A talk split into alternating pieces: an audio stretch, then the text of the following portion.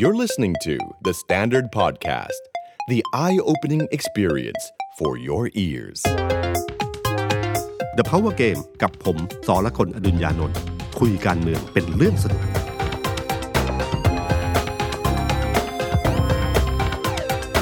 สวัสดีครับ ผมสอละคนอดุญญานนท์สวัสดีครับ ผมเอกธนกรวงปัญญาบรรณาธิการข่าวไทยของ The Standard ครับ สวัสดีพี่ตุ้มแล้วก็สวัสดีคุณผู้ฟังนะครับ วันนี้จริง ๆ แล้วงานต้องหนักครับพี่ตุ้ม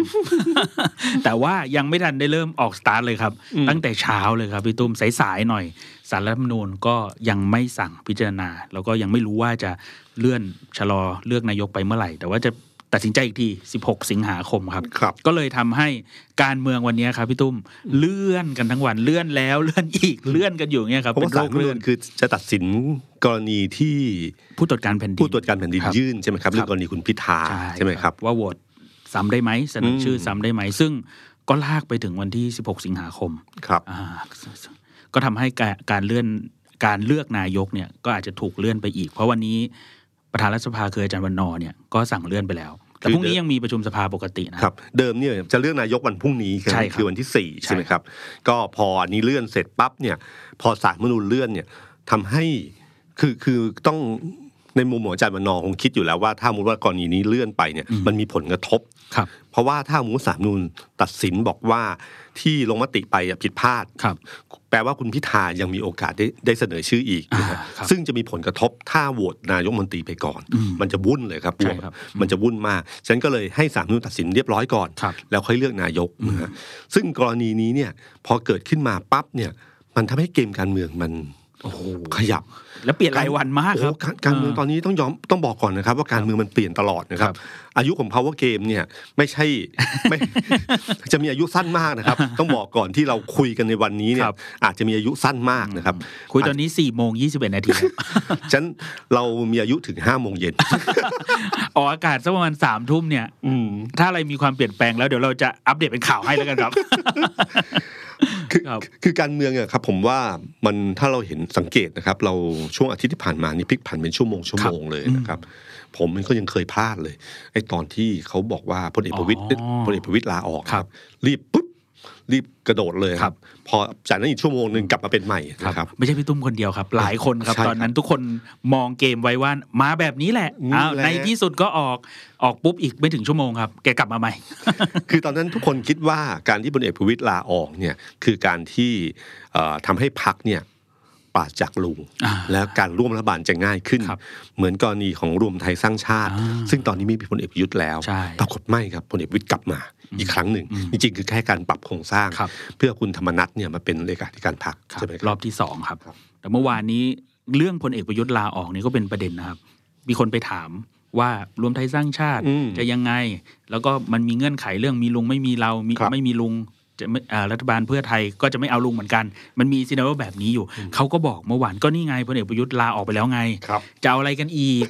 อย่าอย่าอย่าไปดึงท่านลงมาก็ว่าอย่างนั้นครัแต่บคนเชื่อไหมครับ อันนี้ต้องถามพี่ตุ้มครับผมผมว่าจริงๆก็คือเป็นเกมการเมืองอะครับครับพลเอกประยุทธ์นี่คงวางมือในมุมผมอะเชื่อว่าคงวางมือจริงอืมๆเพราะว่าถ้า กลับมาคือถ้าไม่ได้เป็นนายกพลเอกประยุทธ์ก็ไม่มีความหมายทางการเมืองเท่าไหร่สำหรับรวมไทยสร้างชาตินะครับเพราะว่าจุดเด่นพลเอกประยุทธ์มีอย่างเดียวคือต้องเป็นนายกครับนะครับถ้าไม่ถ้าไม่ได้เป็นนายกก็ไม่มีเสน่ห์หรือมีความเป็นแม่เหล็กเลยนะครับ แต่เรื่องที่น่าสนใจที่สุดน่าจะข้างคามาจากเมื่อวานใช่ไหมครับอ่าที่มีการหย่ากันอ่าประกาศบอกเลิกกันอย่างเป็นทางการบางคนใช้คำนี้ครับครับ คือเพื่อไทยก้าวไกลประชุมกันตอนเช้านะครัฮะบก้าวไกลเนี่ย คิดว่าจะประชุมเสร็จแล้วเนี่ยจะเอาจะเอาเรื่องเรื่องในการประชุมกับร่วมกับพักเพื่อไทยเนี่ยครับไปคุยในสสในพักอ่าเพราะว่าเมื่อวานมีประชุมสสพักคุณช่อพันิกาเนี่ยไปพูดในการแฉอ่าบอกว่าเขาไปอัดรายการคมชัดลึกนะฮะกับทางคุณวราวิทย์เนี่ยไปอัดล่วงหน้าครับแต่ปรากฏว่าคือระหว่างที่อัดล่วงหน้าก็คิดว่าโอ้ยคงไม่มีอะไรหรอก เพราะว่าประชุมเสร็จแล้วก็คงต้องไปประชุมพักกว่าจะแถลงข่าวคงเย็นอ่านนะฮะปรากฏว่าอัดรายการเสร็จออกมาปั๊บเปลี่ยนเลยครับหย่ากันแล้วนะครับฮะอ่าคือทั้งหมดมันพลิกผันอย่างรวดเร็วจริงๆนะครับ การกรณีของเพื่อไทยกับก้าวไกลเนี่ยเอ่อต้องบอกว่า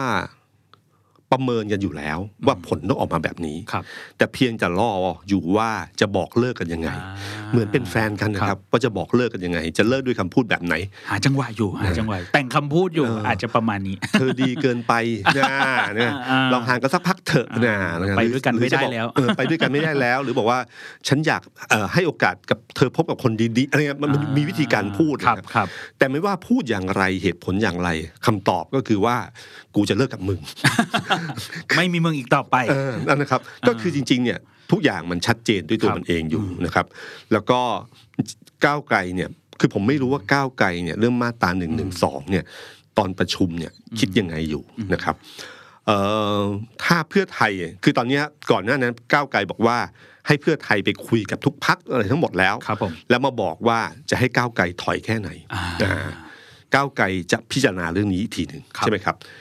แต่พอกับพอประชุมวันเมื่อวานเนี่ยมันไม่ใช่อย่างนั้นครับอืมมันไม่ใช่อย่างนั้นเลย คือไม่ได้เพียงแค่ว่าเจรจากัน ว่าจะขยับกันยังไงอย่างเงี้ยเปล่าเลยครับ แต่มาบอกให้ทราบว่าจะถอยครับนะครับจะถอนตัวอืมจาก MOU อันเดิมนะครับ แล้วก็จะฟอร์มคอรมอใหม่อ่าโดยที่ไม่มีก้าวไกลครับเพราะว่าเงื่อนไขทุกพักติดที่ก้าวไกลเนี่ยอารมณ์เหมือนกับแบบว่าเรารักเธอนะอืมแต่เพื่อนเราอะ ไม่ชอบเธอเลย เราก็เลยขอขอแบบเลือกเพื่อนแล้วกัน คือคือไม่ใช่ไม่คือไม่ใช่ไม่ใช่เจรจาครับแต่เป็นการบอกให้ทราบอ่านนะครับผมนึกถึงคำไอ้มุกตลกอันหนึ่งที่บอกว่าเออคือดูแถลงการของพรรคเพื่อไทยเนี่ยครับบอกว่าคือสงสัยเสมอมาว่าไอ้เรียนมาทำไมอ๋อตั้งคำถามน้อยว่าเรียนมาทำไม เห็นแถลงการเพื่อไทยแล้วจึงรู้ว่าเรียนมาเพื่อทราบ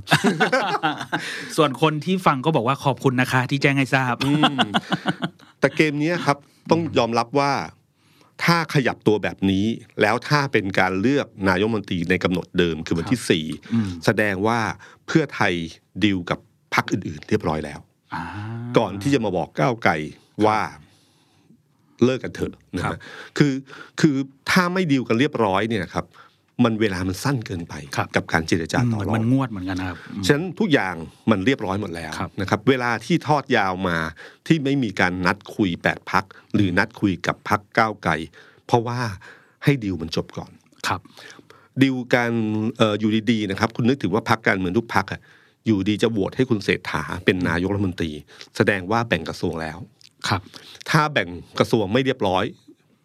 เรื่องอะไรที่ผมจะโหวตให้คุณเศรษฐาอืมถูกไหมฮะ ตอนนี้ต้องแบ่งเรียบร้อยแล้วว่าภูมิใจไทยได้อะไรใครได้อะไรอ่ามันไม่ไม่ใช่เพียงแค่โหวตไปก่อนแล้วเดี๋ยวค่อยมาคุยกันครับไม่มีทางนะฮะในเชิงการเมืองไม่มีทางต้องมีการแบ่งเรียบร้อยแล้วจัดสรรกันให้เรียบร้อยก่อน ใช่ครับฉะนั้นเอ่อตามตามที่วางไว้ก็คือวันที่สี่ที่จะเลือกก็คือพนายรุ่กงนี้ครับครับอืมก็คือว่าวันนี้จะแถลงแล้วว่าครับพักร่วมรัฐบาลคือใครอืมคือพักร่วมรัฐบาลคือใครแล้ว หมายความว่าแบ่งกระทรวงเรียบร้อยแล้วครับทั้งหมดทั้งมวลต้องเกิดขึ้นก่อนที่จะคุยกับก้าวไก่ครับใช่ไหมครับอืมประเด็นเนี้ยมันอยู่ที่ว่าแบ่งกระทรวงแล้วเนี่ยแบ่งกระทรวงอะไรกันบ้างเพราะข่าวตัวนี้ยังไม่ออกมาอ่าอย่างชัดเจน มีแต่ก่อนไม่หค่อน้ายรู้นี้ที่โยนโยนๆกันมา ว่าภูมิใจไทยก็ได้กระทรวงเดิม คมนาคมสาธารณสุข แล้วอาจจะแพ็คกระทรวงเกษตรเข้ามา อืมแล้วก็มีข่าวว่าพักเดิมๆก็ขอกระทรวงเดิมอะไรอย่างเงี้ยครับ ครับ ซึ่งเพื่อไทย ที่ข่าวจากเพื่อไทยก็จะไม่ใช่อืมเพื่อไทยก็บอกว่าคมนาคมเนี่ยไม่ใช่อ่าของเขาพลังงานเนี่ยของเขานะฮะมหาดไทยของเขาอะไรเงี้ยนะครับ ซึ่งตรงเนี้ยผมไม่รู้ว่าการเจรจาต่อรองเป็นยังไง แต่รู้อย่างเดียวว่า เกมเนี้ยพักร่วมรัฐบาลอื่นๆเนี่ยต่อรองกับเพื่อไทยเยอะแน่ครับนะครับ เพราะว่าอำนาจต่อรองมันมาแล้วใช่นะครับ มันไม่เหมือนกับตอนที่กับก้าวไกลก้าวไกลนี่ชัดเจนมากอืมแล้วแบ่งกระทรวงเนี่ยเป็นกระทรวงที่แบบอืมอืม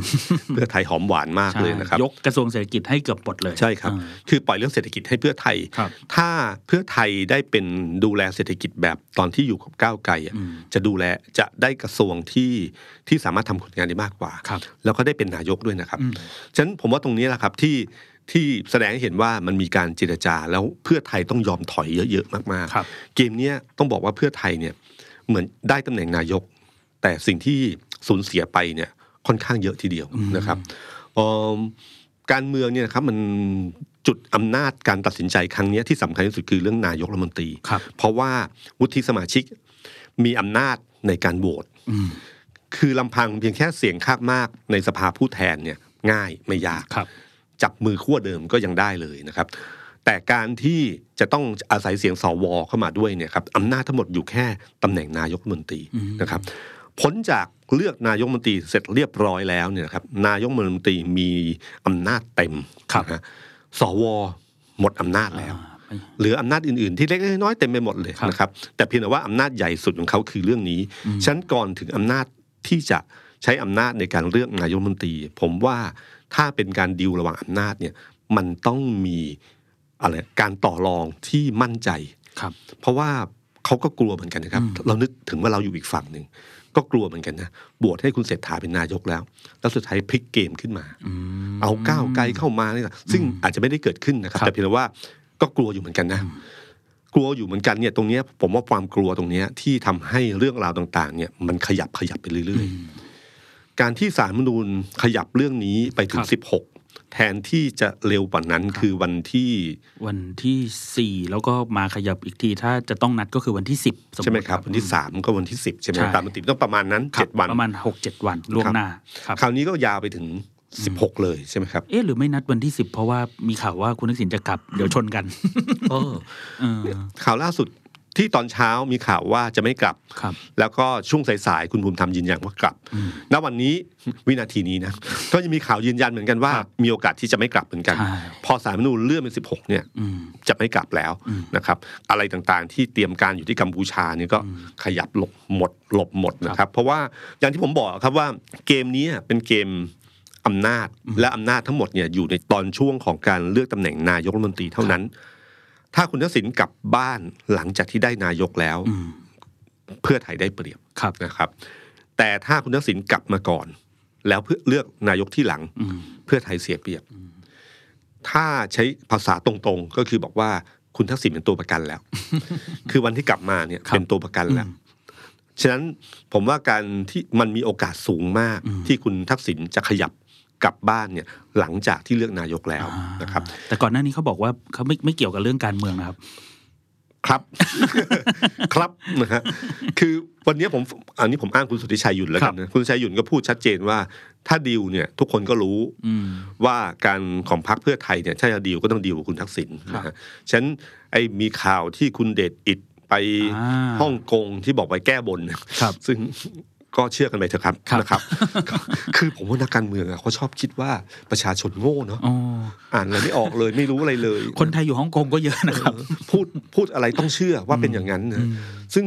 ฉากหลังเราก็พออ่านกันออกกันมานานแล้วครับ ว่าเป็นยังไงนะคครัรับบคุณธนาธรที่ไปฮ่องกงเนี่ยอืมคุณธนาธรก็เหมือนกันคุณธนาธรนี่ก็ชัดเจน คือไม่การที่คุณธนาธรไม่ออกมาปฏิเสธอืมมันก็มีความหมายที่ชัดเจนอยู่แล้วครับเพราะถ้าไม่ไป ก็ออกมาปฏิเสธก็จบทันทีอืมถ้าไม่ปฏิเสธก็แปลว่านะครับ เหมือนคุณประพัฒน์จากชาติไทยพัฒนาที่มีรูปก็บอกว่าอืมไป แต่ไปอวยพรวันเกิด ไม่ได้คุยเรื่องการเมืองไม่คุยครับครับฉะนั้นการไปคุยที่ฮ่องกงเนี่ยนะครับ ถ้ามันเกิดขึ้นจริงเนี่ยมันหมายถึงว่าดีลต่างๆ เนี่ยน่าจะเรียบร้อยแล้วครับนะครับเกมต่างๆเนี่ยมันน่าจะกำหนดเกณฑ์ได้เรียบร้อยแล้วว่ามันเดินยังไงบ้างอืมนะครับแต่พอขยับเวลาไปแบบนี้เนี่ยมันก็มีความหมายต่อว่า เอ๊ะ อย่างนั้น เรื่องราวทั้งหมดจะเป็นยังไงอืมเพราะว่าเสียงที่ต้องการเนี่ยมันคือ 376ครับนะครับถ้าจำคือถ้าตามฟอร์มคลมเดิมที่เคยวางกันไว้เนี่ยอืมคือไม่มีสองลุงครับอย่างน้อยสุดเพื่อไทยก็ยังสามารถที่จะบอกได้ว่าสัจจวาจาที่ให้บนเวทีหาเสียงเลือกตั้งเนี่ยคือไม่มีสองลุง ไม่มีสองพักนี้อืมก็เป็นไปตามนั้นนะครับฉะนันพักที่เข้าร่วมก็คือพักเพื่อไทยพักภูมิใจไทยครับชาติไทยพัฒนา ชาติพัฒนากล้าเอ่อ แล้วก็มีประชาชาติประชาชาติ แล้วก็จะมีข่าวว่าประชาธิปัตย์แล้วก็พรรคเล็กๆใช่ไหครับมผมประชาธิปัตย์เนี่ยครับก็ยังเป็นปัญหาอยู่เหมือนกันใช่เพราะว่ามันไม่ได้เป็นเอกภาพร้อยเปอร์เซ็นต์นะฮะมันมีข่าวว่าทางกลุ่มคุณชวนเองก็ไม่อยากให้เข้าอยู่นะครับแล้วก็ยังไม่มีการประชุมพรรคเป็นทางการครับเพราะตามติประชาธิปัตย์เนี่ยมันต้องมีการประชุมพรรคนะฮะแล้วตอนนี้หัวหน้าพรรคก็ยังไม่มีนะครับโครงสร้างของกรรมการบริหารพรรคใหม่ก็ยังไม่มาครับแต่ถ้ามุดเข้าร่วมสมมติว่าเป็นโปรแกรมเดิมเนี่ยคือวันนี้ต้องแถลงข่าวเนี่ยผมก็ยังนึกอยู่ว่าเอ๊ะ ประชาธิปัตย์จะมายังไงอ่าใช่ไหมครับถ้าจะมาแถลงข่าวกันครับว่าฟอร์มคลมเป็นยังไง ประชาธิปัตย์บางส่วน ซึ่งมันก็ทำให้เพื่อไทยเนี่ยเสียนิดหน่อยเพราะมันครับเหมือนกับดึงงูเห่ามาอ่าแต่เป็นเอิญงูเห่าเกือบทั้งหมดครับคือทั้งหมดนะยี่สิบห้าที่นั่งอืมคือไม่ได้เป็นมันดีพักครับใช่ไหมครับไอ้เกมพวกเนี้ยครับ ที่ผมว่าขยการขยับเกมของเพื่อไทยคราวนี้เนี่ย มันต้องการเสียงอีกประมาณร้อยกว่าเสียงของสว อืมอะไรจะเป็นหลักประกันว่าเพื่อไทยจะได้ร้อยเปอร์เซ็นเพราะเมื่อไม่มีลุงมาเลยนะอืมซึ่งตอนเนี้ยมีข่าวว่าเกมว่าลุงเริ่มไม่ยอมแล้วครับลุงเริ่มจะขอขยับตั้งแต่เข้าตอนนี้เลย จะมาสัญญาว่าอีกกี่เดือนกี่อะไรไม่ได้ไม่ได้จะเอาเลยเป็นรัฐบาลร่วมกันเลยเป็นเพราะพร้อม ๆ กัน เพราะว่าอำนาจมันอยู่ตรงนี้ที่ผมบอกครับอำนาจการเลือกนายกเนี่ยสำคัญที่สุด อะไรที่ได้ต้องได้ตอนนี้ จะหวังคำสัญญา ว่าอีกเท่าไหร่เท่าไหร่เนี่ยก็รู้อยู่แล้วว่าที่ผ่านมามันสัญญาไม่เป็นสัญญาหรอกครับนะครับ ทุกอย่างมันพลิกพลิ้วได้ตลอดเวลาฉะนั้นถ้าได้ต้องได้เลยครับนะครับอันนี้คือเกมที่เพื่อไทยจะต้องปั่นป่วนอีกพักหนึ่งนะครับเอ่อเพื่อไทยเนี่ยผมว่าเกมเนี้ยรายจ่ายที่สำคัญที่สุดของเพื่อไทยก็คือว่าคือเขาได้ตำแหน่งนายกครับได้จัดตั้งรัฐบาล แต่สิ่งหนึ่งที่จะตามมาก็คือเรื่องของอดีตที่ไล่ล่าอ่าอันนี้ก็อยากถามพี่ตุ้มเหมือนกันครับ เพราะว่า ถ้าดูไม่มีสองลุงนี่ก็เรื่องหนึ่งนะครับ แต่ถ้ามีประชาธิปัตย์อืมในแง่มุมหนึ่งคนก็มองว่าการต่อสู้ทางการเมืองตลอดหลายทศวรรษที่ผ่านมาเนี่ยประชาธิปัตย์ตั้งแต่ไทยรักไทยอืมพลังประชาชนมาเพื่อไทยเนี่ยดูจะเป็นคู่ต่อสู้กันมาตลอดครับแล้วมีแผลกันในอดีตด้วยอืมทั้งเรื่องสมัยคุณอภิสิทธิ์เรื่องการสลายการชุมนุมของคนเสื้อแดงใช่ไหมครับ อันเนี้ยยี่สิบห้าคนหรือประชาธิปัตย์ถ้าตัดสินใจมาร่วมอะครับพี่ตุ้มแผลตรงเนี้ยมันจะเป็นประเด็นใหญ่ไหม หรือว่า ผู้สนับสนุนพรรคเพื่อไทยจะมองเกมนี้ยังไงครับ ผมว่าเรื่องนี้ยยังไม่แรงเท่ากับเรื่องสองลุงนะฮะเรื่องนี้เนี่ยเป็นเรื่องที่ต้องจริง ๆ ต้องขอบคุณพรรคก้าวไก่นะที่ทำให้เหลืองกับแดงจับมือกันได้ สามารถทำเขาให้บอกแล้วไงพี่เลือกกาก้าวไก่ประเทศไทยไม่เหมือนเดิมคือคิดดูเราไม่เคยคิดว่าวันหนึ่งคุณสนธิริมทองกุลจะบอกว่ายอมรับได้ถ้าคุณทักษิณกลับมาแล้วยอมติดคุก แล้วครับยึดประกาศยืนยันจงรักภักดีครับซึ่งเรื่องนี้มันมันพูดง่ายจะตายชักอ่าอ่านนะครับอ่าที่ผ่านมา แต่ข่าวอยู่ดีปั๊บมันก็เกิดเหตุการณ์นี้ครับนะแล้วก็สำนักข่าวบางสำนักข่าวที่โจมตีปั๊บก็เปลี่ยนเสียงขึ้นมาเลยใช่เนี่ย ไอ้เกมแบบเนี้ยที่เรานึกไม่ถึงฉะนั้นการที่ประชาธิปัตย์เข้ามาร่วมเนี่ยมันก็คืออยู่ดีๆว่าพรรคก้าวไกลเนี่ยทำให้ประชาธิปัตย์กับเพื่อไทยจับมือกันได้อืมซึ่งทุกคนไม่เคยเชื่อว่าจะจับมือกันได้จริงครับนะอืมคู่ขัดแย้งมันเปลี่ยนทันทีอืมอืมคู่ขัดแย้งตอนเนี้ยหัวใจหลักคือก้าวไกลอืมทุกพักกับก้าวไกลแค่นั้นเองนะครับ ก้าวไกลกลายเป็น กลายเป็นสิ่งแปลกปลอมทางการเมืองที่ครับเกิดขึ้น ฉะนั้นเรื่องของประชาธิปัตย์ผมคิดว่ามันก็มีความเจ็บช้ำอยู่ระดับหนึ่ง แต่เพียงแต่ว่ามันก็อยู่ในจุดที่เบากว่าอืมกรณีถ้าสองลุงเข้ามานะครับอืมถ้าสองลุงเข้ามาเมื่อไหร่เนี่ย ผมตอนนี้ที่น่าสงสารที่สุดก็คือ คนของพรรคเพื่อไทยที่อยู่บนเวทีการหาเสียงเลือกตั้งอ่าเขาพูดเยอะมากนะใช่ครับ คือการเมืองครั้งเนี้ยเป็นการเมืองที่พักก้าวไกลอะบีบเกมให้ทุกพักต้อง สัญญาครับต้องแสดว่างจะความทำชัดเจนอืมชัดเจนว่าจะต้องทำอะไร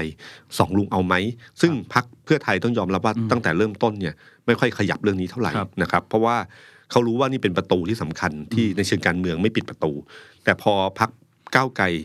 เอ่อสร้างความแตกต่างด้วยการที่ ชัดเจนแล้วก็ตรงไปตรงมาว่าเอาอะไรไม่เอาอะไรนะครับ มันก็บีบให้เพื่อไทยต้องประกาศว่าไม่เอาอะไรอืมแล้วสุดท้ายก็นำไปสู่คำสัญญาว่าจะไม่เอาทั้งไม่ใช่เอาไม่เอาแค่สองลุง แต่ประกาศชื่อพักชัดเจนไปเลยนะครับอ่าว่าพลังประชารัฐและก็รวมไทยสร้างชาติ ซึ่งอันเนี้ยเป็นสิ่งสำคัญฉะนั้นนี่คือสิ่งที่เพื่อไทยกังวลมากที่สุดฉะนั้นการที่เอาสองลุงเข้ามาตั้งแต่วันแรกในช่วงเวลานี้เนี่ยอืมนั่นคือเรื่องใหญ่ แต่อย่าลืมว่าสองลุงเขามีสวอยู่ในมือนะอ่านั่นใช่คือเพื่อความเสี่ยงของเพื่อไทยเหมือนกัน ถ้าไม่เอาสองลุงเข้ามาในช่วงเวลานี้นะครับแต่โค้งสุดท้ายที่พี่ตุ้มพูดก็บีบจริงๆนะครับรคอรับบนั้น ขนาดอีกฝั่งหนึ่งที่เป็นฝั่งลุงเองเขาก็ประกาศชัดเหมือนกันอืมว่าเขาก็ไม่เอาก้าวไกลอีกเหมือนกันเออซึ่งตรงเนี้ยครับ คนที่คนที่น่าสงสารก็คือคุณรัฐวุฒิอ๋อคุณเศรษฐา คุณครับอุ๋งอิง คุณอดิศรอืมคุณจาตุรนต์คุณหมอชนน่าน หมอมิ้งหมอเลียบที่ออกดีเบตเนี่ยครับนะ ทุกคนมันมีคำสัญญาที่เก็บไว้ใน digital footprint หมดเลยนะครับแล้วยุคนี้มันเอามาขึ้นมาเมื่อไหร่โเอาก็ขึ้นมาได้เมื่อไหร่ก็ได้นะครับ แล้วก็ถ้าเอ้ยขึ้นมาเมื่อไหร่ก็ได้เนี่ยมันหมายถึงว่ามันเป็นการพูดอย่างเช่นไหมอย่างเช่นเรื่องหนึ่งหนึ่งสองใช่สัปดาห์ที่แล้วนี่แบบโอ้โหจะที่ที่ The Standard เนี่ยแหละครับครับ คือพรรคเพื่อไทยพยายามแก้เกมด้วยการเอาคลิปของคุณเศรษฐาที่ให้สัมภาษณ์หลังจากเลือกตั้งแล้วครับเอาขึ้นมานะครับ แต่คลิปนั้นก็ไม่ใช่คลิปเก่า ตอนที่หาเสียงเลือกตั้งอ่าซึ่งจะยังไงก็ตามทีอะมันมีอยู่แล้วนะครับคือไม่ใช่แค่คุณเศรษฐา คุณอุ้งอิงอืมเต็มไปหมดเลยนะครับ คุณจาตุรนต์คุณอะไรต่างๆ เนี่ยเต็มไปหมดโดยโดยเฉพาะคุณนัทวุฒิก็เยครัอะบโอ้โหคุณนัทวุฒินี่แทบจะเป็นดาวคขรับองทุกเวทีที่ลงพื้นที่ด้วยครับอืมคือพอคราวนี้มาจับมือกับพรรคภูมิใจไทยครับต่อไป ดิจิตอลฟุตพิ้นก็จะทำงานเรื่องกัญชาอ่าเพราะนี่คือทุกเวทีพูดเรื่องนี้ตลแล้อวดคอมเมนต์ผมเนี่ยในเอาแค่ใน Facebook นะครับครับพี่ตุ้มมีคนฝากมาถามตลอดเลยว่า เอายังไงต่อเรื่องกัญชาครับอืมซึ่งเรื่องกัญชานี่ที่คุณสิทธาที่วารีพูดว่าครับพรรคเพื่อไทยเนี่ยตั้งแต่ MOU อันแรกคือพยายามตัดเรื่องกัญชาออกอืมจริง ๆ เนี่ยตั้งแต่ MOU เนี่ยมีคนในพักที่ร่วมรัฐบาลแปดพักเนี่ยบางคนพูดแบบ นะสีหน้าเบื่อหน่ายเลยบอกว่าจะเซ็น MOU ไปทำไมเขาดีลกันไว้แล้วอ่าคือคำนี้ได้ยินตลอด ผมผมได้ยินตั้งแต่วันแรกก่อนจะเซ็น MOU ด้วยครับพี่ตุ้ใช่มไหมตั้งแต่ไปทานอาหารกันที่บ้านหลังนั้นนะครับ ที่อืมถนนสุโขทัยหลายคนก็มาช้าหน่อย หลายคนก็มาเร็วหน่อยอืมมากระท่อนกระแท่นบ้าง แล้วก็มีเสียงเสียงหนึ่งพูดขึ้นมาเหมือนกันว่า ไม่ได้เป็นหรอกเขาคุยกันมาเขาดิวกันจบแล้วครับอืม ซึ่งถ้าเรื่องนี้โยงย้อนไปอีกนะครับโยนย้อนไปอีกพูดถึงกรณีคุณชูวิทย์ที่พูดถึงดิวลังกาวีนะครับโอ้โหซึ่งอันนั้นคือเกิดขึ้นก่อนก่อนเลือกตั้งนะคครัรับบเข้าใจว่าประมาณวันที่เจ็ดที่แปดพฤษซึ่งภาคผมมอยากให้ไปดูคลิปที่คุณดนัยพูดเรื่องนี้ล่าสุดเนี่ยครับก็ตอนมีทั้งในรายการแล้วก็ออก YouTube ครับที่ระบุชัดเจนนะครับ ว่าคนที่ไปเนี่ยมีการเจรจาหลักๆสามคนอืมพูดถึงชื่อคุณทักษิณที่บอกว่ามาจากปีนังมลังกาวีครับมีเอ่อพ ลเอกพิรัตน์ครับนะครับบิ๊ที่กแดงไปนะครับบิ๊กแดง แล้วก็มีคนหนึ่งที่บอกไม่ใช่นักการเมืองอืมไม่ใช่นายทหาร แล้วก็บอกว่ามีสิ่งหนึ่งที่เจรจากันคือสามตำแหน่งที่สำคัญ คือนายกรัฐมนตรีเอ่อรัฐมนตรีว่าการกระทรวงกลาโหมครับและรัฐมนตรีว่าการกระทรวงพลังงานอืมครับ ก็มีการคุยกันในตำแหน่งสำคัญอยู่ด้วยนะครับ ถ้าโยงไปโยงมาเนี่ยครับจิ๊กซอมก็ต่อเชื่อมมาเอ่อ็มโอยูวันแรก ที่พักเพื่อไทยประกาศตัดคำคำเรื่องกัญชาออกครับเหลือเพียงแค่กัญชาเพื่อการแพทย์เท่านั้นนะครับ แล้วก็ต่อมาเรื่อยๆ จนถึงภูมิใจไทยเข้าร่วมรัฐบาล ซึ่งเป็นแกนหลักข่าวนี้คำถามพวกนี้จะตามมาเรื่อยๆครับครับเรื่องกัญชานี่แน่นอนเลยครับ เพราะว่าพรรคเพื่อไทยประกาศบนเวทีแน่นอนเลย ว่าจะถอนกัญญากัญชาจากยาเสพติดอ่าเรื่องนี้จะโดนถามวันแถลงข่าวอแล้วย่างตอนแน่นั้นนอคุณนชูวิทย์ก็เดินสายไปกับทุกพักเลยใช่แล้วก็ให้ครับมีคำสัญญาตลอดเวลา คุณเศรษฐาก็มีคำสัญญาเป็นครับดิจิตอลฟุตปินไว้ด้วยที่สยามวันนั้น ผมอยู่ในเหตุการณ์ครับเยอะเลยครับ ไม่ต้องครับห่วงครับ อันนี้เต็มไปหมดไปภาคอีสานเนี่ยจุดไหนที่ชนกับภูมิใจไทยอะเขาจะเล่นประเด็นนี้ตลอดนะฮะอันนี้เป็นยุทธศาสตร์การเลือกตั้งอยู่แล้ว แต่โลกยุคใหม่เนี่ยทุกอย่างมันกลับมาครับอดีตจะไล่ล่าตลอดเวลานะครับฉะนั้นผมว่าตรงเนี้ยไอ้คำสัญญาต่างๆเนี่ยมันทำให้ทำให้เรื่องราวการเมืองเนี่ยมันไม่ได้อยู่กับวันนี้และ คืออนาคตเนี่ยอดีตมันกลายเป็นเป็นตัวกำหนดอนาคตครับถ้าอดีตเคยสัญญาแล้วไม่ทำเนี่ยครับมันก็หมายความว่าไอ้สิ่งที่พูดไปวันเนี้ยมันก็มีโอกาสไม่ทำเหมือนกัน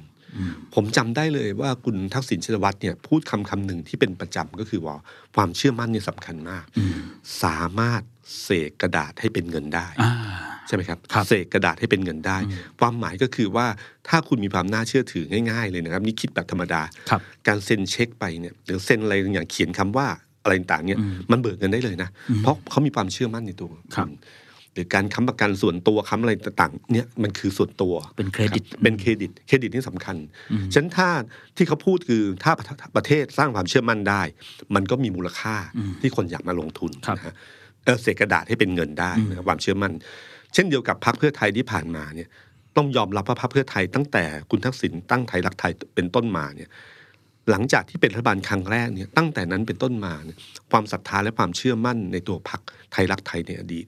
ในเรื่องของพูดและทำได้จริง นโยบายต่างๆ ไม่ใช่นโยบายพูดเฉยๆครับแต่ทำได้จริงเนี่ยครันะบมันนำมาสู่ชัยชนะของการเลือกตั้งยาวนานอืมจนเพิ่งมาครั้งเนี้ยครับที่พ่ายแพ้พรรคก้าวไกลครับที่ผ่านมาเนี่ยมาจากตรงนี้เลยคุณทักษิณไม่ได้อยู่เมืองไทยยาวนานมากใช่ครับแต่ด้วยเครดิตอืมด้วยเครดิตอิทธิพลด้วยความเชื่ออมความศรัทธาที่ว่าเอ่อ คำสัญญาของเพื่อไทยเนี่ยที่พูดในกะในการหาเสียงเลือกตั้งเนี่ยมันสามารถทำได้จริงจริงครับอืมซึ่งวันเนี้ยพรรคเพื่อไทยกำลังฉีกไอ้สิ่งเหล่านั้นที่มีมูลค่าสูงสุดของเขานั่นคือความเชื่อมั่น คือในว่าสัญญาอะไรบนเวทีหาเสียงเลือกตั้งเนี่ย ถ้ามีบางสิ่งบางอย่าง ที่พูดไปแล้วว่าจะไม่ทำแล้วมาทำพูดว่าจะแก้แต่ไม่แก้นะครับ สิ่งเหล่านี้มันจะย้อนกลับมาครับนะครับแล้วมันจะทำให้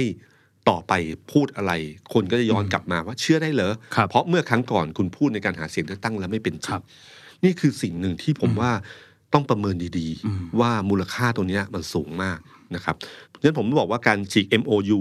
หรือการหย่ากับครับก้าวไกลอย่างเนี้ยมันมีมูลค่าความสูญเสียบางอย่างที่เกิดขึ้น ต้นทุนใจสูงมากอืม คือเขาหวังชัยชนะของวันนี้ด้วยความเชื่อว่าสร้างผลงานดีอืม ๆ แล้วก็พอผลงานดี ทำให้เศรษฐกิจดีทำทำให้ทุกอย่างดีขึ้นเนี่ย คนจะยอมรับครับในพรรคเพื่อไทยอืมแล้วก็ลืลืมเลือนไอ้สิ่งเหล่านั้นไปได้ ซึ่งผมไม่แน่ใจนะครับว่ามันจะเป็นไปได้ขนาดนั้นหรือเปล่าในโลกยุควันนี้นะครับ แล้วก็อันอันนี้คืออันที่หนึ่งคือการที่อดีตจะเริ่มไล่ล่านะคแต่รับพี่ตุ้มพูดอันเนี้ยครับเมื่อวานนี้ก็มีปรากฏการณ์เกิดขึ้นที่พักเพื่อไทยเหมือนกันครับพี่ตุ้มก็มีผู้สนับสนุนก็เป็น เป็นสุภาพสตรีเป็นผู้หญิง เสื้อแดงมีบัตรตั้งแต่นปกนะครับพี่ตุ้มอืมอืมมีประโยคหนึ่งที่เมื่อวานนี้เธอก็ไปโปรยหนังสือครับ ที่เคยสะสมไว้ตั้งแต่ยุคเสื้อแดง อันหนึ่งที่เป็นประโยคสำคัญเลยบอกว่าศรัทธาของประชาชนเนี่ย มันไม่มีไม่มีสสต็อกต็อกนะอืมอ่าผมว่าคำเนี้ยหมดคนแล้วโค้ดหมดเลยหมดแล้วหมดเลยครับแล้วก็พูดถึงว่าไปร่วมกับอีกฝั่งนึง แล้วก็ยกเคสในตอนสมัยที่เจอโควิด ว่าแม่เนี่ยต้องไปนอนริมถนนริมกองขยะไม่ได้รับการดูแลต้องไปเข้าคิว แล้วแบบนี้เหรอจะเอาจะเอาพรรคคนจากพักนี้เหรอที่มาบริหารงานร่วมกันอะไรอย่างเงี้ยครับครับทำไมไม่บอกเราตั้งแต่วันนั้นอืมว่าถ้าจะเป็นแบบเนี้ยอืมก็บอกกันมาตรงครับๆวันนั้นจะได้ตัดสินใจว่าจะเลือกหรือไม่เลือกผมว่านี่เป็นปฏิกิริยาอันหนึ่งนะครับพี่ตุ้มซึ่งคลิปเนี้ยตอนเนี้ยคือคนดูเกือบแปดล้านวิวนะครับ โอ้โหแปดล้านเลยเหรอใช่ครับ เกือบขึ้นไปคือเกือบคือถ้าสมมติว่า ถ้าสมมติว่าไปดูปริมาณคนที่พูดเนี่ยก็แค่คนเดียวครับแต่ถ้าดูคนที่เข้ามาดู แล้วถ้ามี engagement ที่ชัดเจนครักบดไลค์ต่างๆนั่นคือปริมาณอืมที่น่าสนใจ เช่นเดียวกับเมื่อวานที่ผมดูรายการจานสีโรดครับผมนะครับมีคนเขาตัดคลิปมา ก็มีโทรศัพท์เข้ามาจากเสื้อแดงนี่ก็เหมือนกัน ก็โหคำพูดแบบฟังแล้วอึ้งเลยอืมถ้าคุณฟังแล้วคุณจะได้เห็นอารมณ์ความรู้สึกของคน แล้วก็ที่บอกว่าคุณนัทวุฒิจะต้องมาชี้แจงเรื่องนี้อืมอะไรอย่างเงี้ยนะเพราะอย่าลืมว่าเสื้อแดงเนี่ย ผูกพันกับคุณนัทวุฒิแล้วก็ค่อนข้างเชื่อมั่นตัวคุณนัทวุฒิค่อนข้างเยอะมากนะครับอืมแล้วก็ถ้าเห็นปฏิกิริยาคนเสื้อแดง ซึ่งเป็นผมว่าเป็นทรัพยากรที่สำคัญที่สุดของของเพื่อไทยครับซึ่งช่วงที่ผ่านมาเนี่ย คนเสื้อแดงเนี่ยเป็นฐานเสียงที่สำคัญมากนะครับ แล้วก็เป็นจิตอาสาคล้าย ๆ กับกลุ่มของก้าวไกลอยู่เหมือนคกัรันบผมในอดีตนะครับอืมเอ่อ ตอนเนี้ยผมว่ากลุ่มคนกลุ่มเนี้ยเริ่มบางส่วนเนี่ยเริ่มแปลงเป็นส้มอืมอีกบางส่วนเนี่ยยังคงอยู่ครับนะครับแต่พอเจอเหตุการณ์ครั้งเนี้ยผมไม่แน่ใจว่าเป็นยังไงบ้าง ผมดูปริยาชัดเจนก็คือจันทิดาอืมจันทิดาเนี่ยผมว่าอดีนี่ตประธานนปชครับประธานนปชเนี่ยนะครับเขาพูดอย่างชัดเจนค่อนข้างมากเลยเรื่องนี้นะครับว่าเห็นด้วยกับไม่เห็นด้วยยังไงครับ ผมว่าจริงๆอะคุณนัทวุฒิเองเนี่ยก็เข้าใจเรื่องนี้ดีอืมผมดูจาก กรณีที่เขาไปออกรายการคุณสรยุทธ์อืมต้องยอมรับนะครับว่าบางคนเนี่ยนะครับไม่ได้อยู่ในเหตุการณ์ไม่ได้อยู่ในจุดศูนย์กลางของอำนาจอย่างแท้จริงในการเจรจาต่อรองครับผมเชื่อว่าคุณนัทวุฒิเองเนี่ยก็อาจจะไม่ได้รู้ทั้งหมดนะฮะฉะนั้นสิ่งหนึ่งที่คุณนัทวุฒิหรือมันมีอยู่สองอย่างหนึ่งคือไม่ได้อยู่ในศูนย์กลางในการเจรจาต่อรองแท้จริงการที่สองคือบางทีสถานการณ์มันเปลี่ยนอืมแต่ช่วงก่อนสถานการณ์เปลี่ยนเนี่ยมันคือเป็นจิต เรียกว่าจุดยืนที่แท้จริงของเขานะครับ คุณนัทวุฒิที่ไปออกรายการคุณสรยุทธ์แล้วบอกว่าถ้าย้ายขั้วตอนนั้นพูดถึงแค่ภูมิใจไทยครับพูดถึงเป็นแค่ไปอยู่อีกฝั่งหนึ่งของอืมพรรคร่วมรัฐบาลเข้ามาอืมร่วมกับพรรคเพื่อไทย ไม่จับมือกับก้าวไกลอืมที่คุณนัทวุฒิบอกพังแน่อืมถ้าถ้าถ้าดูคลิปนั้นนะครับพังแน่อืมเพราะว่าเอ่อไม่มีศรัทธาของประชาชนอยู่นะครับ ไม่ศรัทธาประชาชนจะหายไป และพรรคก้าวไกลถ้าอยู่ในสภาก็จะเติบโตเลือกตั้งข้างหน้า ก็เรียบร้อยครับ ก็คือเชื่ออย่างนั้นตั้งแต่วันนั้นอืมว่าเป็นยังไง แต่เมื่อเกมมันเดินกำหนดมาเรื่อยๆเนี่ยมันก็เริ่มพลิกพลิ้วไปเรื่อยๆนะครับหมายถึงว่าสถานการณ์มันพลิกเปลี่ยนไปเรื่อยๆ เช่นเดียวกับไม่เอ่อคุณแขกคำปากาหรือคุณดวงฤทธิ์ที่พูดมาแล้วโดนโค้ดเยอะๆนะผมเชื่อว่านี่เป็นความเชื่อของเขาณวินาทีนั้นครับว่าเขาเชื่อว่าไมมีการขยับกันหรอกอืมฉะนั้นเขาเลยเดิมพันค่อนข้างสูงอืม แต่พอพูดไปเสร็จปั๊บสถานการณ์มันเปลี่ยนอืมแล้วบางทีพรรคเพื่อไทยก็เปลี่ยนโดยที่คนกลุ่มนี้ไม่รู้อืมว่าเขาเคลื่อนอะไรกันอยู่ภายในครับเรื่องบางเรื่องเนี่ยเอ่อในในเชิงการดิวของเกมแห่งอำนาจเนี่ยนะครับมันมีเรื่องดิวลับเยอะมากอืมที่คุยกันสองสามคน แล้วก็รู้ว่าจะเป็นยังไงอืมแล้วค่อยๆ ปล่อยว่าใครรู้ส่วนไหนส่วนไหนความเป็นจริงทางการเมืองเะนี่คือความเป็นจริงทางการเมืองเนี่ยถ้าเราดูเกมวันนี้เรื่องนี้มันไม่ใช่เรื่องเล็กๆนะเป็น ไม่ใช่เพียงเพียงแค่เรื่องประชาธิปไตยว่าเลือกตั้งเสร็จแล้วพรรคการเมืองมีเสียงเท่าไหร่ก็มานับกันรวมกัน แล้วก็ใครได้เสียงข้างมากเป็นมันไม่ได้ซื่อๆอย่างนั้นครับมันมีอะไรต่างๆรายละเอียดมากๆนะครับ อันนี้คือต้องให้ความเป็นธรรมกับคุณนัทวุฒิคุณแขกกรรมการหรือพี่ดวงดวงฤทธิ์อะไรอย่างเงี้ยนะครับครับบางอย่างเนี่ยเขาไม่รู้ในจังหวะนั้นอืมหรืออันที่สองสถานการณ์มันเคลื่อนและเปลี่ยนไปครับทำให้มันทุกอย่างมันต้องมันต้องปรับเปลี่ยนไปเรื่อยๆนะครับ มีคนพูดเหมือนกันครับพี่ตุ้ม อันนี้อาจจะ ถามเป็นความรู้จากพี่ตุ้มนะครับ บอกว่าประชาชนก็ไปเลือกแล้วอืมหมายถึงว่าก็เลือกพักนู้นพักนี้ ก็ถือว่าจบหน้าที่เราไปแล้วครับตอนนี้ก็เป็นหน้าที่ของพรรคที่เราเลือกนี่แหละ ที่อืมเขาจะไปจัดสรรอำนาจหรือจะไปทำอะไรยังไงต่อ หน้าที่เราก็คือเป็น voter ก็ต้อง support เขาต่อไปอืมอันนี้พอฟังได้ไหมครับ หรือเป็นไปได้แบบนี้ไหมครับ สมการนี้ ประชาชนก็แค่ดูกันไปครับ รอเลือกตั้งข้างหน้าเหรอเราเลย ไม่หรอกครับผมว่าประชาชนยังมีมีสิทธิ์มีครับเสียงอยู่อืมมีแสดงพลังอำนาจของตัวเองทุกระยะครับนะครับ ไม่ใช่เพียงแค่แค่การลงคะแนนเสียงเลือกตั้งนะครับ เรามีสิทธิ์แสดงอำนาจพวกนี้ตลอดเวลาครับทางโซเชียลมีเดียหรือการเคลื่อนการอะไรต่างๆมีโอกาสแสดงความเห็นเป็นสิทธิ์ของเรานะครับครับฉะนั้นอะไรที่ไม่พอใจแต่ต้องยอมรับความจริงอันหนึ่งนะครับว่า ในโลกนี้มันไม่มีอะไรที่เราตรงกับใจทุกเรื่องนะครับ บางอย่างเราคิดว่าเป็นอย่างนั้นอืมมันก็อาจจะไม่ใช่อย่างนี้ก็ได้ครับนะครับทำใจกับมันบ้างบางส่วนอืมแต่อย่าไปหมดหวังและหมดกำลังใจกับมันอืมเพราะทุกอย่างเนี่ยนะครับ ผมว่าอย่างที่ผมบอกว่า อะไรที่ไม่ตรงกับที่เราคาดการไว้อะมันถือการเป็นการปฏิบัติธรรมใช่ไหมพระไพศาลบอกไว้นะนะครับ ก็เพื่อไทยก็ทำให้เราปฏิบัติธรรมในวันเข้าพรรษานะครับ ก็ให้ทุกคนรู้ว่าเออบางอย่างที่เคยคิดว่าจะเป็นอย่างนั้นแล้วมันไม่เป็นอย่างนั้นจริงๆนะครับ แต่ทั้งหมดเนี่ยมันอยู่ที่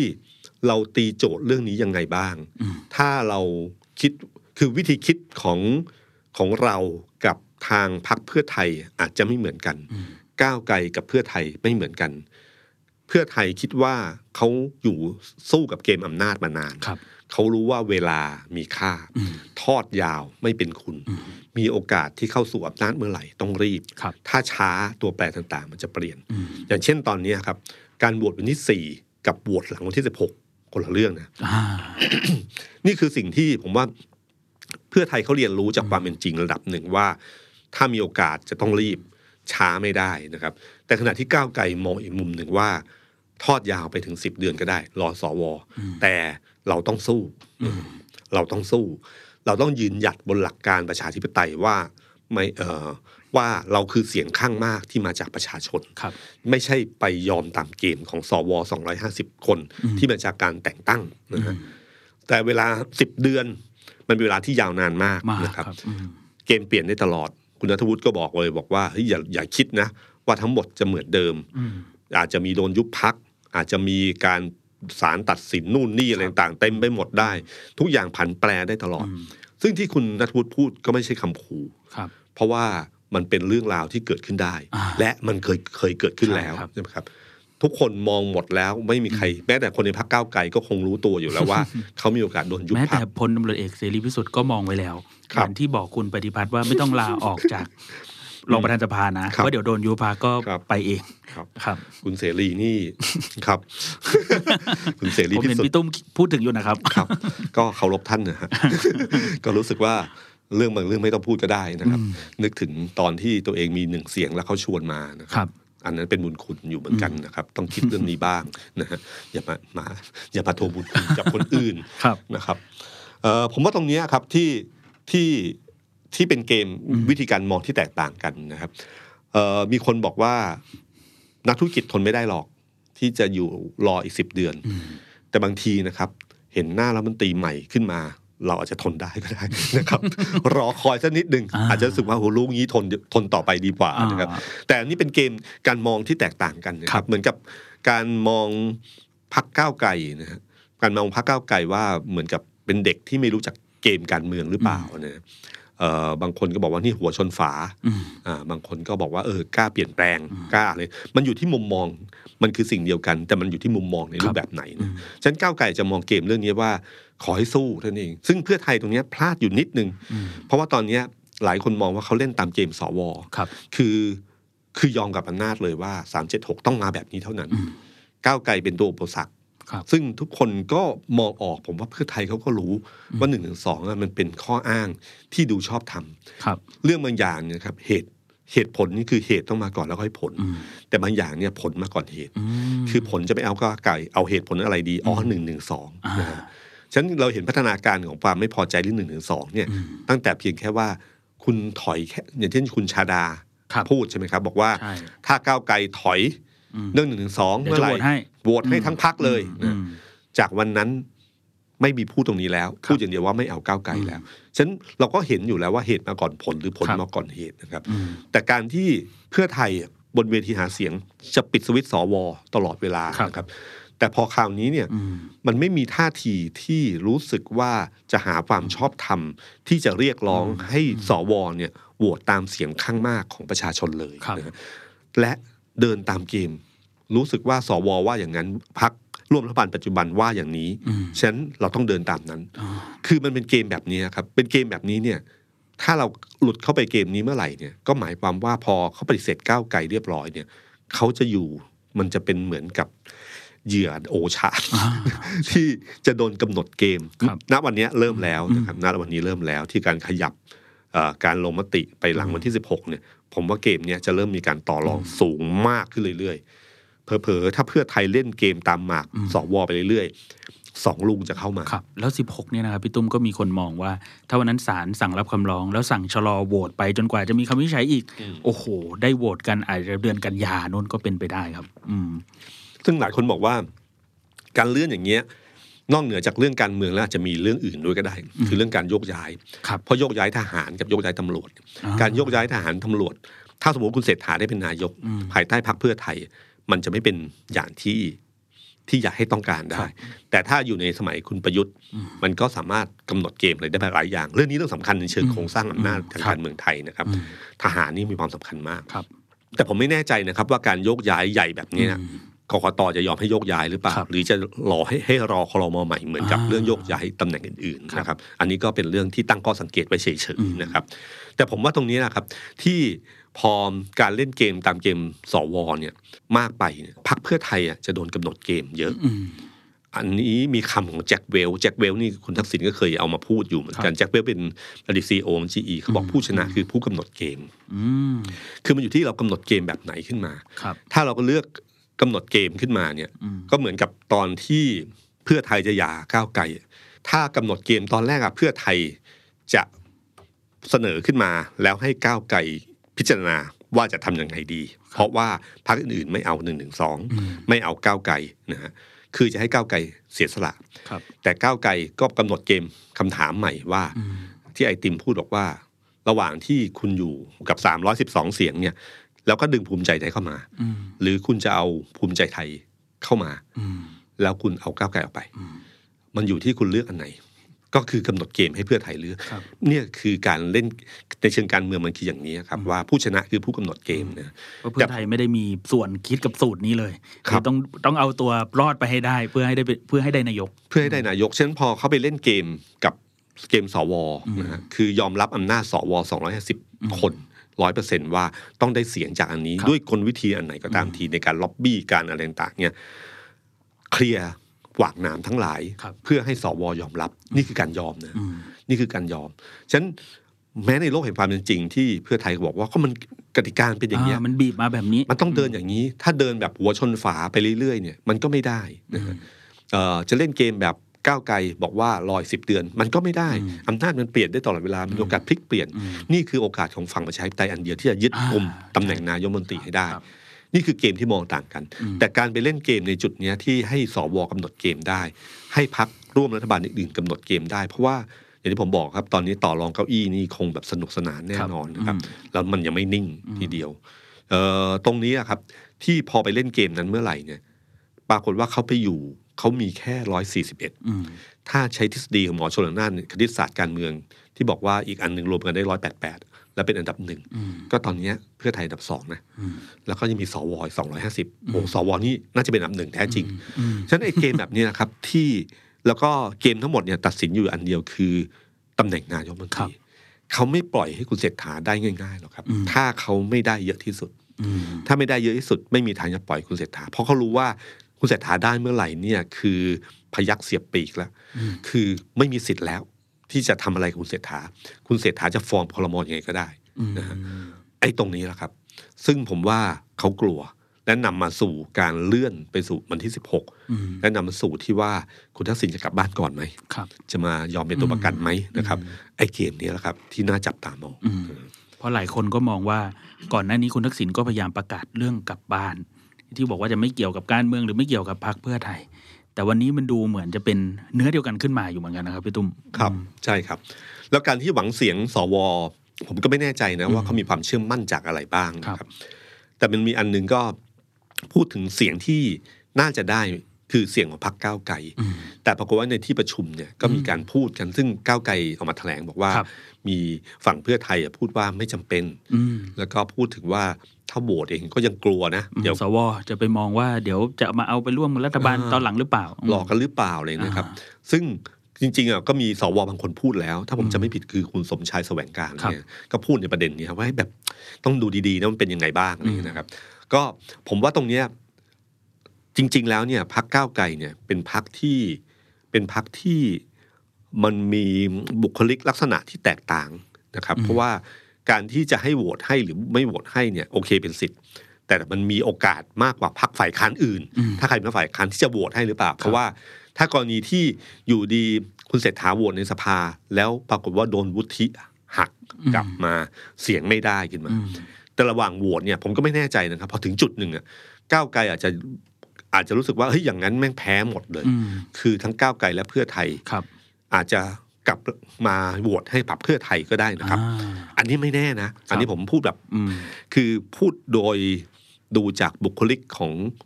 ผู้นำพักบางคนที่ครับเขารู้สึกว่าเออบางอย่างเนี่ยมันไม่ได้คิดแบบเล็กอืมๆคิดแบบเป้าหมายใหญ่ว่าอย่างน้อยสุด ถ้าพักเพื่อไทยขึ้นมา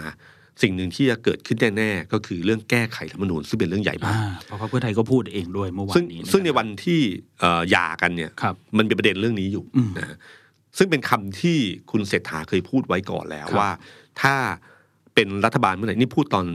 พูดตอนที่หาเสียงเลือกตั้งครับวันแรกเนี่ยคือจะทำเรื่องนี้เลย ประชามติอืมออกพรเอ่อประชามติเพื่อที่จะ ให้มีการแก้ไขรัฐธรรมนูญได้ และครับตั้งสสรอืมเขาปักธงเรื่องนี้เลย ว่าแก้ไขรัฐธรรมนูญฉันแก้ไขรัฐธรรมนูญเป็นเรื่องใหญ่นะฮะที่พักเพื่อไทยจะทำอืมซึ่งมันตรงกับก้าวไกลครับ ถ้าคุณเพื่อไทยไม่ได้อีก แล้วหย่ากันแล้วอืมมันก็จะหมายถึงว่าตำแหน่งนายกอาจจะวนไปที่คุณอนุทินหรือเปล่า หรือพลเอกประวิตยหรือเปล่าอ่าแบบนั้นน่ะการแก้ไขรัฐธรรมนูญจะเกิดขึ้นยากครับ อันนั้นอาจจะเป็นจุดตัดสินใจของก้าวไกลในการโหวตนายกมนตรีวันนั้นก็ได้นะครับ อืมซึ่งอันนี้ก็ไม่รู้เหมือนกัน แต่เพียงแต่ว่าเราเรารู้สึกว่าเกมการเมืองพลิกอย่างที่ผมบอคกรับว่าอายุของ power game มันมีสั้นๆมากเลยนะครับ เพราะว่าหลังจากนี้ไม่รู้ว่ามีอะไรบ้างอ๋อคุณทักษิณจะกลับบ้านวันที่ครับสิบหรือเปล่า อันนี้ก็คือตัวแปรที่สำคัญ ตอนนี้ไม่มีความแน่นอนเลยครับพี่ใช่ครับเหมือนกับวันเนี้ยครับ ที่ตอนแรกก็คิดว่าน่าจะไม่มีอะไร แล้ววันอืมพรุ่งนี้ก็จะได้โหวตนายก แต่ก็ไม่คิดว่า จะทอดเวลายาวไปถึง 16 สิงหาเข้าไปอีกครับหลัง 16 สิงหา หรือวันที่ 16 ก็ยังไม่รู้อีก ว่าจะทอดยาวไปนานขนาดไหนอืมเราเห็นแต่ว่าที่นายกว่าที่อืมแล้วว่าที่อีกอืมแต่ว่าที่แล้วก็เป็นคนใหม่ที่ชัดเจนเนี่ยอืมมันยากซะเหลือเกินครับ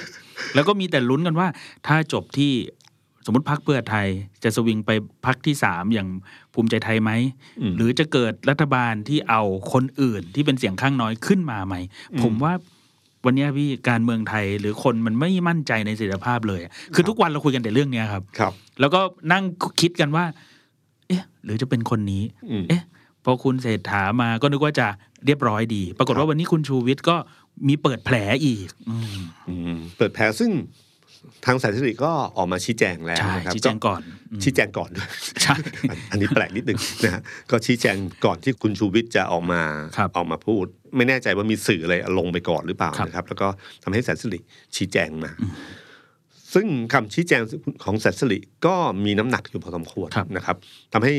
หมัดที่คุณชูวิทย์ปล่อยไปครั้งเนี้ยอาจจะไม่หนักมากเท่าไหร่ยกเว้นเขามีซีรีส์สองซีรีส์สามซีรีส์สี่อีกเรื่องหนึ่งนะครับ ที่ต้องเขาบดูกมีกันสิบต่อไป EP 10 EP เลยใช่ไหมครับครับผมผมไม่รู้ว่าตรงนี้ประเด็นหนึ่งก็คือว่าเพราะว่าพักเพื่อไทยเนี่ยนอกเหนือจากที่ไม่เอาก้าวไกลแล้ว ยังดึงภูมิใจไทยเข้าไปด้วยอืม ซึ่งภูมิใจไทยกับคุณชูวิทย์ก็รู้แล้วว่ามันเป็นไม้เบื่อไม้เมามาตั้งแต่ครับตั้งแต่ไหนแต่ไรครับแล้วนะครับ ซึ่งตรงเนี้ยผมไม่รู้มันมีตัวแปรอื่นๆ ที่นอกเหนือจากในเกมในรัฐสภาเยอะนะครับอืมมีทั้งคุณชูวิทย์มีทั้งคุณจตุพรนะครับอ่าใช่ไหมครับ ที่มันมันมันมีเขาเป็นหมอดูที่เริ่มแม่นขึ้นเรื่อยๆมีนะครันบอกว่าตอนนี้สามคนที่เป็นหมอดูการเมืองแม่นมากครับคือคุณจตุพรคุณสิทธา แล้วก็อีกคนหนึ่งคือคุณชูวิทย์สามคนนี้สามนะคนครับนี้ครับ นี่คือตัวแปรนอกสภาที่มีพลังมากนะครับ นอกเหนือจากมวลชนทั้งหลาย ซึ่งผมไม่รู้ว่ามวลชนเอิ่มผมชอบไอ้คำแถลงของคุณสมบัตินะครับบอกกหลายจุดอ่มากจุดครับผมอยากให้ไปอ่านดูนะครับอืมพร้อม10ข้อแถลงสิบอืมข้อค่อนข้างพูดค่อนข้างชัดเจนครับแล้วก็ค่อนข้างเป็นกลาง เพราะว่าคุณสมบัติเองเนี่ยจริง ๆ ก็เป็นเสื้อแดงตัวยงนะอ่าใช่เขาก็ยืนหยัดกับพรรคเพื่อไทยมาต่อติดต่อครับนะครับ แต่คำชี้แจงของเขาแถลงครั้งเนี้ยมันมีน้ำหนักมีเหตุผลค่อนข้างเยอะอืมแล้วค่อนข้างแถลงอย่างเป็นมิตรกับเพื่อไทยคค่อรับนข้างเยอะใช่ตอนนี้พรรคเพื่อไทยหนักหนักที่สุดครับหนักที่สุด เกมการเมืองครั้งนี้การขยับตัวแต่ละครั้งแต่ละครั้งของเพื่อไทยเนี่ยต้องคิดดีๆ มันมีทั้งระยะสั้นระยะยาวนะฮะคือถ้าระยะสั้นได้แต่อย่าเสียระยะยาวก็ได้ ระยะสั้นที่ได้มันได้อย่างที่คิดหรือเปล่านะครับ ต้องประเมินดีๆ เพราะว่าการต่อรองมันเยอะแน่นะครับ แต่อย่าลืมจริงนะครับ ผมว่าพรรคเพื่อไทยเนี่ย บางทีอะครับต้องคิดให้หนักหรือทุกพรรคการเมืองต้องคิดให้หนักว่า เวลาคิดอะไรเนี่ยขอให้มีประชาชนอยู่ในสมการนั้นด้วย เพราะประชาชนคือคนที่สำคัญที่สุดที่เลือกเขาเข้ามา ให้เป็นสสและอาจจะเป็นรัฐบาลนะครัฮะบผมนึกถึงอะไรไหมฮะผมนึกถึงอเมซอนอเมซอนเนี่ยเจเปซอสเนี่ยเขาบอกในที่ประชุมเนี่ยที่ประชุมของเขาเนี่ยเขาจะมีเก้าอี้ว่างหนึ่งตัวในห้องประชุมเสมออทุกครั้งที่ประชุมถกเถียงเรื่องอะไรก็ตามทีหนักๆเนี่ยเขาจะหันไปที่เก้าอี้ว่างตัวนั้น เก้าอี้ว่างตัวนั้น คือเก้าอี้ตัวแทนของลูกค้าอืมคือคุยอะไรก็ตามให้คิดถึงลูกค้าครับนี่ในเชิงธุรกิจนะครับอืมอย่าคิดว่าจะอะไรต่างๆเนี่ยครับให้คิดว่าลูกค้าได้ประโยชน์จากไอ้สิ่งที่เราพูดกันหรือเปล่านะฮะเช่นเดียวกันในทางการเมืองผมว่าทุกพักการเมืองทุกครั้งที่ประชุมควรมีเก้าอี้ว่างอีกสักตัวหนึ่งนะครับในห้องประชุม นั่นคือเก้าอี้ของประชาชน คือตัดสินใจทุกครั้งให้มองไปที่เก้าอี้ว่างตัวนั้น นึกถึงว่านี่คือประชาชนที่เลือกคุณมา สัญญาประชาชนไม่ว่าอย่างไร ถ้าตัดสินกับแบบนี้เนี่ยประชาชนจะคิดอย่างไร อย่าคิดว่าประชาชนโง่นะครับอย่าคิดว่าขี้ลืม อย่าดูถูกประชาชน ฟังเสียงหัวใจตัวเองบ้างนะครับ ว่าอะไรคือความถูกต้อง และอย่าลืมฟังเสียงหัวใจของประชาชน ฟังให้ดี แล้วค่อยตัดสินใจ สวัสดีครับ The Standard Podcast เปิดหู เปิดตา เปิดใจ เปิดโลก